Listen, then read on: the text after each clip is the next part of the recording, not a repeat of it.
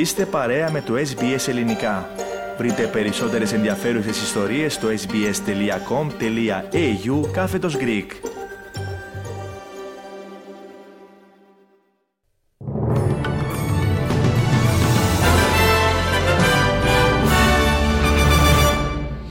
Οι ειδήσεις μας αναλυτικά. Στα εκλογικά κέντρα της Ομοσπονδιακής Έδρας του Ντάνκλι στη Βικτόρια σειραίουν σήμερα οι ψηφοφόροι καθώς διεξάγεται επαναληπτική εκλογική αναμέτρηση λόγω του θανάτου της βουλευτού Πέτα Μέρφη η οποία κατήχε την έδρα. Σύμφωνα με τους εκλογολόγους αναμένεται μια σκληρή μάχη ανάμεσα σε φιλελευθέρους και εργατικούς. Την έδρα κατήχαν οι φιλελεύθεροι μέχρι το 2019 οπότε πέρασε στα χέρια των εργατικών στις τελευταίες εκλογές με διαφορά 6,3. Τα θέματα της ακρίβειας και της εγκληματικότητας έχουν κυριαρχήσει στις προεκλογικές εκστρατείες των δύο μεγάλων κομμάτων. Η υποψήφια για το Εργατικό Κόμμα η Τζόντι Μπέλια και για τους φιλελευθέρους ο δήμαρχος του Φράγκστον Νέιθαν Κόνροϊ. Ο πρόεδρος των Ηνωμένων Πολιτειών, Τζο Μπάιντεν, ανακοίνωσε ότι διέταξε τις ένοπλες δυνάμεις της χώρας του να προχωρήσουν σε εναέριες ρήψεις ανθρωπιστικής βοήθειας στη λωρίδα της Γάζας και ότι η Ουάσιγκτον θα κάνει ό,τι μπορεί για να περάσει περισσότερη βοήθεια στον θύλακα.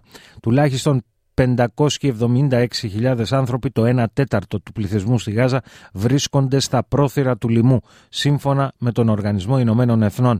Η βοήθεια που φτάνει σήμερα στη Γάζα δεν αρκεί, τόνισε ο Αμερικανός Πρόεδρος.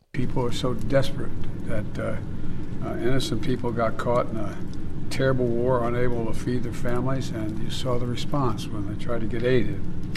And we need to do more, and the United States will do more.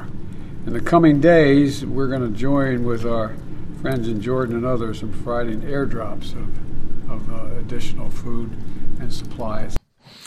Από ψυχικά προβλήματα διαπιστώθηκε ότι υπάσχει ο 32χρονος Ιρακινός ο οποίος μαχαίρωσε μία 22χρονη κοπέλα στο κέντρο της Αθήνας. Ο ίδιος παραδέχτηκε ότι δεν γνώριζε το θύμα και ισχυρίστηκε πως την πέρασε για πράκτορα που δήθεν τον παρακολουθούσε και της επιτέθηκε. Ο δράστης ε, ακινητοποίησε την ανυποψία στη γυναίκα στη συμβολή των οδών Ερμού και φωκίωνος μπροστά στα μάτια δεκάδων περαστικών. Στη συνέχεια την χτύπησε με μαχαίρι δύο φορές στην ομοπλάτη κοντά στην καρδιά, με αποτέλεσμα να υποστεί μεγάλη αιμορραγία, καθώς το βάθος των δύο τραυμάτων ήταν τέσσερα δάχτυλα. Η 32χρονη έπεσε αιμόφυρτη κοντά στο κατάστημα ρούχων όπου εργαζόταν. Αστυνομικοί που βρίσκονταν στην περιοχή ακινητοποίησαν τον δράστη, τον συνέλαβαν και τον οδήγησαν στην ασφάλεια Αθηνών. Η 22χρονη υποβλήθηκε σε χειρουργική επέμβαση στο θώρακα. Η κατάστασή της κρίνεται σοβαρή, ωστόσο σύμφωνα με τους θεράποντες ιατρούς δεν διατρέχει κίνδυνο η ζωή της.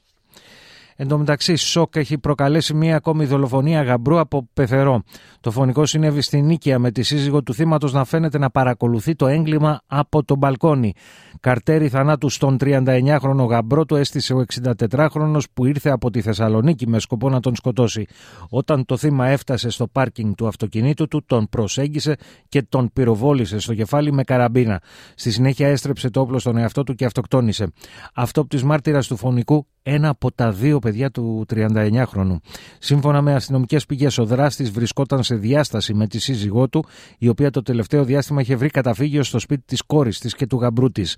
Σύμφωνα με τις ίδιες πηγές, ο 64χρονο θεωρούσε υπεύθυνο για την κατάσταση τον γαμπρό του. Υπό τους ήχους του τραγουδιού My Way του Frank Sinatra και μουσικής από την ταινία Εξολοθρευτής 2 ολοκληρώθηκε η τελετή ταφής του Αλεξέη Ναβάλνη στο κημητήριο Μπορισκόφσκογε της Μόσχας. Πίστευε ότι ήταν η καλύτερη ταινία σε ολόκληρο τον κόσμο, έγραψε η εκπρόσωπος του Ναβάλνη Κύρα Γιάρμης, δημοσιεύοντας σχετικό βίντεο. Πλήθος κόσμου συνόδευσε τον ηγέτη της ρωσικής αντιπολίτευσης στην τελευταία του κατοικία παρά τον κίνδυνο συλλήψεων. Μάλιστα φώναζαν αντιπολεμικά συνθήματα κοντά στο νεκροταφείο. Νωρίτερα χιλιάδες πολίτες συγκεντρώθηκαν έξω από την εκκλησία της εικόνας της μητέρας του Θεού για το τελευταίο αντίο στον Αλεξέη Ναβάλνη, ο οποίος πέθανε ξαφνικά σε ηλικία 47 ετών υπό αδιευκρίνηστες μέχρι στιγμής συνθήκες σε φυλακή στον Αρκτικό κύκλο πριν από δύο εβδομάδες.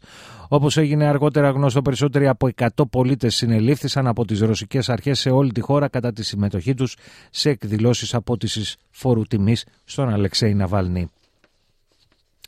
Η Τουρκία θα συνεχίσει την προσπάθεια αναγνώρισης της ισότιμης κυριαρχίας και του διεθνούς του διεθνούς ισότιμου καθεστώτος των αδελφών Τουρκοκυπρίων, δήλωσε ο Τούρκος πρόεδρος Ερντογάν μιλώντας στο Διεθνές Διπλωματικό Φόρουμ που διοργανώνεται στην Ατάλια.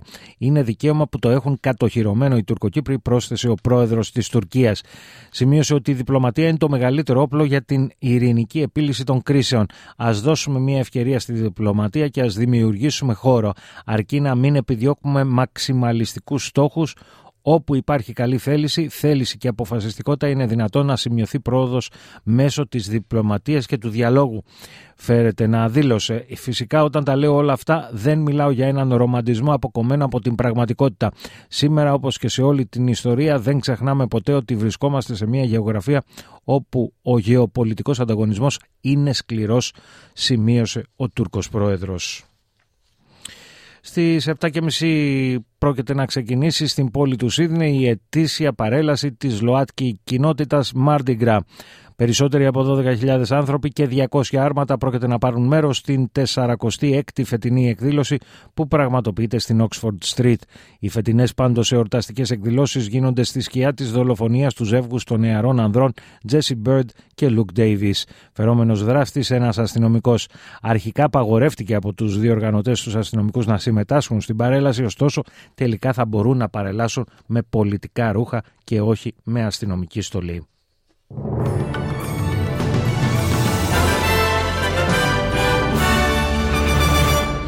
Μία ματιά στις συναλλαγματικές ισοτιμίες. Ένα δολάριο Αυστραλίας ισοδυναμεί με 60,22 λεπτά του ευρώ και 65,28 cents Ηνωμένων Πολιτειών. Στην αθλητική ενημέρωση τώρα και στο Αυστραλιανό πρωτάθλημα της A-League Χθες βράδυ η MacArthur επικράτησε της Melbourne City με 2-0. Σήμερα έχουμε τις εξής αναμετρήσεις. Western United Perth στις 5, Newcastle Central Coast στις 6 και Western Sydney Sydney FC στις 8 παρατέταρτο. Ο πρώην προπονητής των Σοκερούς, Άγγελος Ποστέκογλου, βραβεύτηκε ως ο καλύτερος προπονητής της Premier League για το 2024. Ο 58χρονο ομογενής προπονητής της Τότεναμ ανέλαβε την τεχνική ηγεσία της ομάδας τον περασμένο Ιούνιο και έκτοτε έχει καταφέρει να την φτάσει στην πέμπτη θέση παρά την μεταγραφή του ηγέτη της Χάρη Κέιν στην Πάγεν και τις συνεχείς απουσίες βασικών παικτών λόγω τραυματισμών. Τέλος, ο Ολυμπιακός συνέτριψε στη Λιθουανία της Αλγύρης Κάουνας με 95-76.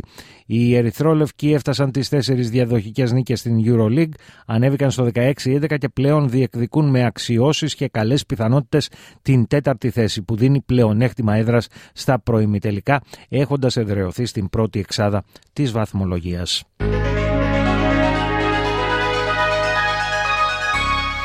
Και να ολοκληρώσουμε με την πρόγνωση του αυριανού καιρού. Πέρθ, μερικές σποραδικές βροχές, ίσως και καταιγίδα 21 έως 34. Αδελαίδα έθριος καιρός 13 έως 25. Μελβούρνη λίγη συννεφιά 13 έως 20. Χόμπαρτ λίγη συννεφιά αλλά με δυνατούς ανέμους 12 έως 20. Καμπέρα κυρίως ηλιοφάνεια 13 έως 29. Γουλονγκong μερικές σποραδικές βροχές 19 έως 27. Σίδνεϊ επίσης μερικές σποραδικές βροχές 20 έως 29. Νιουκάσλ και εδώ μερικές σποραδικές βροχές 21 έως 28, Βρισβάνη λίγη συννεφιά 23 έως 33, Κέντς σποραδικές βροχές 25 έως 32, Ντάρουιν και εδώ σποραδικές βροχές, ίσως και καταιγίδα 26 έως 32. Στην Αθήνα για σήμερα προβλέπεται ομίχλη τις πρωινές ώρες και λίγη συννεφιά αργότερα, ενώ η θερμοκρασία θα κοιμανθεί από 10 έως 18 βαθμούς. Και στη Λευκοσία σήμερα αναμένεται κυρίως ηλιοφάνεια με τη θερμοκρασία να κυμαίνεται από 8 έως 22 βαθμούς Κελσίου. Σε αυτό το σημείο ολοκληρώθηκε το δελτίο ειδήσεων του ελληνικού προγράμματος της ραδιοφωνίας SBS. Εσείς όμως δεν αλλάζετε συχνότητα καθώς μετά τα σύντομα διαφημιστικά μηνύματα επανερχόμαστε με την μετάδοση του υπόλοιπου προγραμματός μας.